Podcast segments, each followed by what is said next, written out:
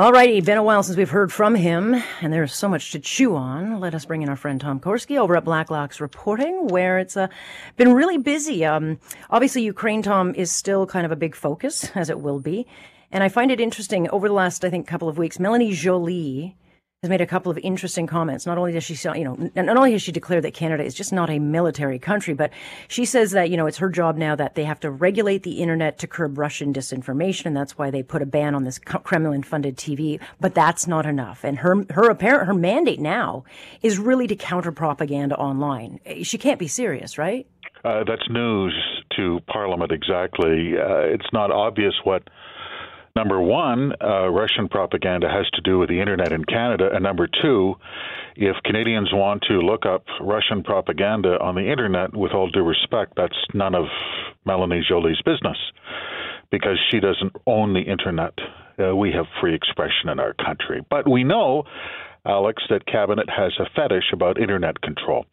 And isn't mm-hmm. it interesting? This is not crazy conspiracy theory talk because we saw what happened in the Freedom Convoy. The cabinet created a straw man. They said there was a Nazi insurrection. They used legislation to invoke extraordinary powers on the theory that there were uh, immediate threats that were later proven to be unsubstantiated and simply false.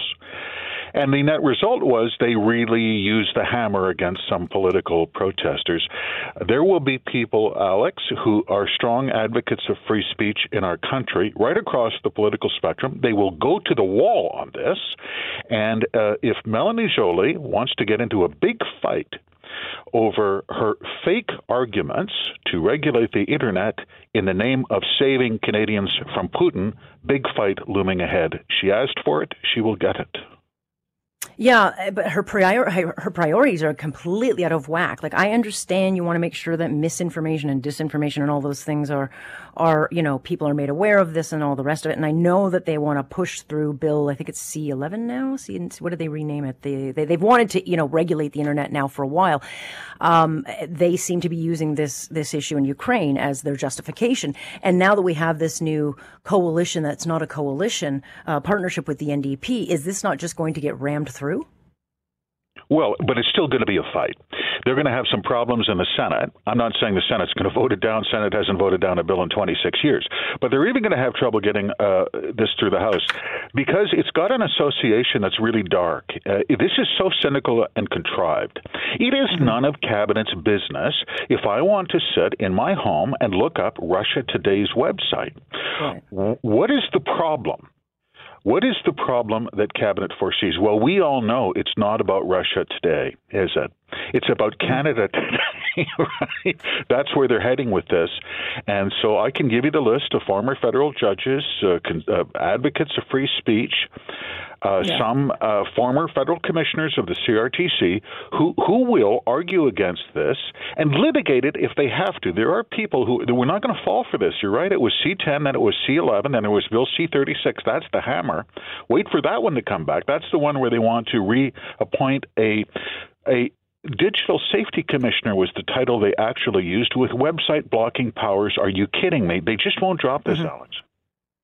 Well, they won't, um, but you're right. I do think it's a fight, and I think they're hoping that the distractions and the, the you know the, just the massive information coming in everyone's way will will be a distraction for them to push this through. But uh, we'll keep an eye on it. And it's interesting because you know while I was away, and of course having to read and follow the news the whole time, uh, Tom, what really struck me is just how much of the narrative around this trucking convoy is falling apart, and whether or not it's getting the proper coverage is you know obviously uh, very debatable. I don't think it is, um, but all the things we're learning about, whether it's the CBC reporting on um, foreign funding, that all fell apart. Whether it's um, you know the language that uh, you know uh, Marco Mendicino was using about rapes and all this uh, threats of terror and all these things, all that narrative seems to have fallen apart. And then you've got testimony from the Department of Public Safety, uh, the manager who testified at the committee, Ryan Schwartz, um, saying that the the convoy truckers posed a threat to social cohesion, despite the fact that he could not define what social cohesion is. And of course, he, he didn't want to comment on any of the comments that his colleagues, uh, like Mr. Mendicino said, um, you know, claiming all these violent seditions and, and critical, you know, criminals using social media to, uh, you know, further political harm, whatever. He can say the statement, but, but, and make the accusation, but what he can't do is back up any of the facts. Uh, I'm happy to explain this to uh, exact, exactly Deputy Schwartz, anyone else in the public Depart- uh, Department of Public Safety or Cabinet. Internet doesn't belong to Melanie Joly. It doesn't belong to Ryan Schwartz. It doesn't belong to the Ukrainian Canadian Congress or you or I. That's the problem, I guess, for them. I don't even know what social cohesion means. I don't think he does either. But that's a phrase, uh, frankly, a contrived, cynical, and almost chilling phrase. It's like house of special purpose. I mean, the words seem innocent enough, but we all know what's going on in the basement of that place. Who the hell do these people think they are that they have to preserve social cohesion and will do so in the name of regulation to save Canadians from themselves? What sort of warped mindset or worldview would that be?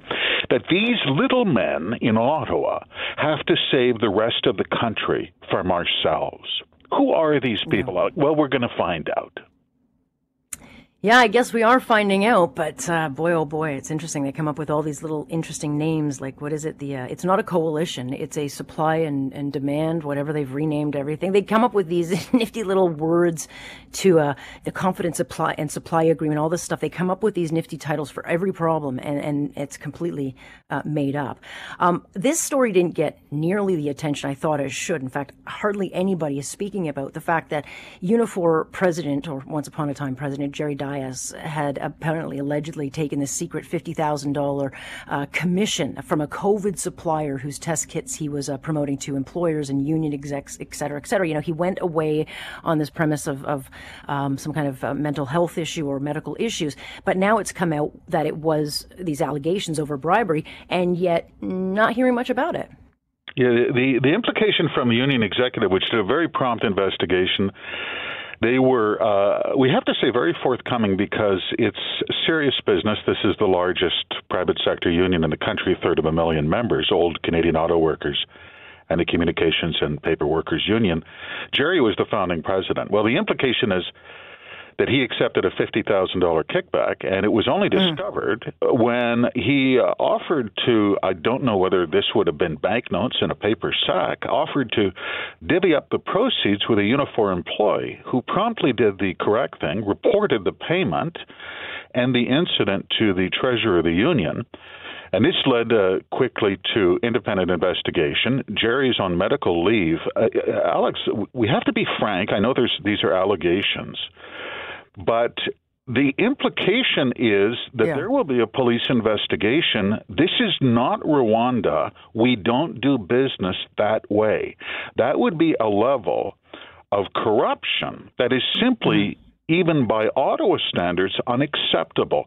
Cash payments and paper sacks are not acceptable, especially when you hold a position of public trust as a union president does.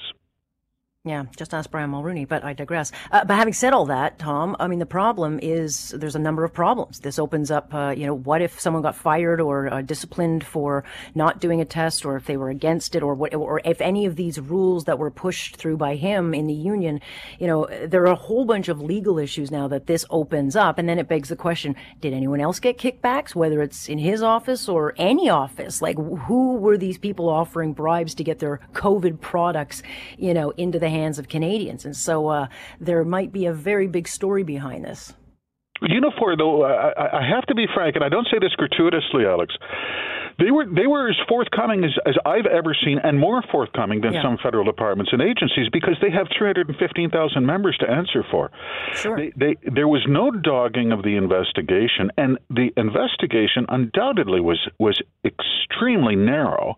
It dealt with this 50,000 and that unidentified supplier who came up with these test kits, and they were asked, did it apply to other companies? They said we're just focusing on this. There's a reason for that. Mm-hmm. Because the implication is this is a police matter. There's no yeah. other way around it. We, we, no one does business this way, and it, it goes beyond breach of trust. And if this doesn't go to to the well, everyone accepts it's going to go to the police, which is why Unifor uh, was guarded in its comments. Well, well, well. Stay tuned. No question about it. Lots of smoke uh, where this could ultimately become a fire, and uh, definitely worth uh, keeping an eye on. Tom, very busy times. Very much appreciate your time on this. Thank you, Alex. That is our friend Tom Korski. You know him over at Blacklock's Reporter, of course, a subscription based online. Get the goods. They always do. They always deliver. So a lot of you ask me who that is. It's Tom Korski at Blacklock's Reporter. Stay here with us. I'm Alex Pearson. This is On Point.